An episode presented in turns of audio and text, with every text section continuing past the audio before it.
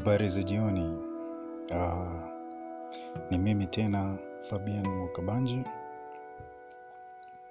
ninayekuendelezea simulizi ya kitabu cha Kijana na Kazi, na leo tutazungumzia kazi ni uhai, na pia tutazungumzia mambo ya kuzingatia unapochagua kazi. Kwa tutazungumza vitu viwili. Cha kwanza, kazi ni uhai. Tofauti moja kubwa baina ya maiti na mtu aliye hai ni kwamba mwili wa maiti umekaa kimya, yaani hakuna lolote linalotendeka ndani yake, lakini katika mwili wa mtu aliye hai kuna kazi mbalimbali mbali ambazo zina, zinaendelea kufanyika ndani yake ili kudumisha uhai uliopo. Isitoshe, licha ya kazi hizo zinazoendelea kutendeka ndani ya mwili wake, mtu aliye hai hana budi atumie uhai huo alionao kufanya kazi nyingine kama vile kujipatia chakula, hewa, mavazi, maji na kadhalika. La sivyo, kazi hizo za ndani ya mwili zitakoma na uhai wake utatoweka. Kwa hiyo, tunaweza kusema kwamba kazi ni kitendo chochote kinachofanywa kutokana na uhai. Kwa hiyo, tunaweza kusema kwamba kazi ni kitendo chochote kinachofanywa kutokana na uhai na ambacho kinaendelea kufanyika ili kudumisha uhai huo.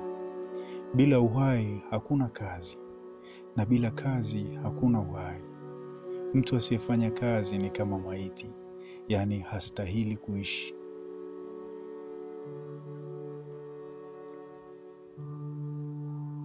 Mambo ya kuzingatia unapochagua kazi. Kuna msemo usemao kwamba kazi ni kazi, mradi mkono uingie kinywani. Wenye kusema hivyo ni wale ambao hawajali sana zile faida nyingine zinazopatikana katika kufanya kazi, bali huthamini zaidi manufaa ya kiuchumi au kwa lugha nyingine mshahara, kipato na kadhalika.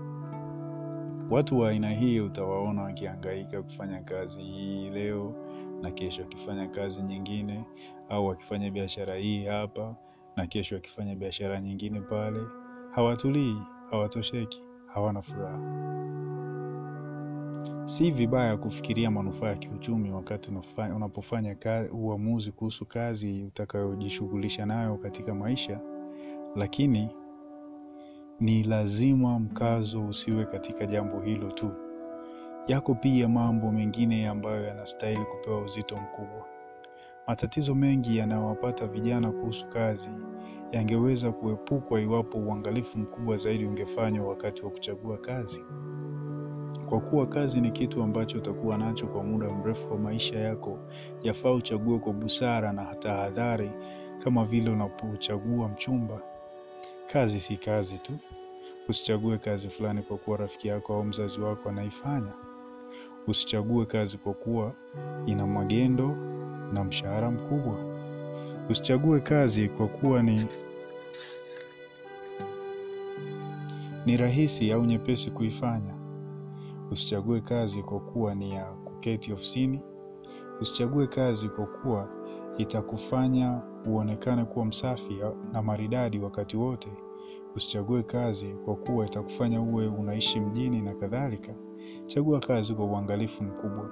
Chagua kazi inayokufaa ili uweze kufanikiwa katika jitihada hiyo. Jitihada hiyo ni vyema uzingatie sana mambo yafuatayo. Tutaendelea. Asanteni, muwe na jioni njema.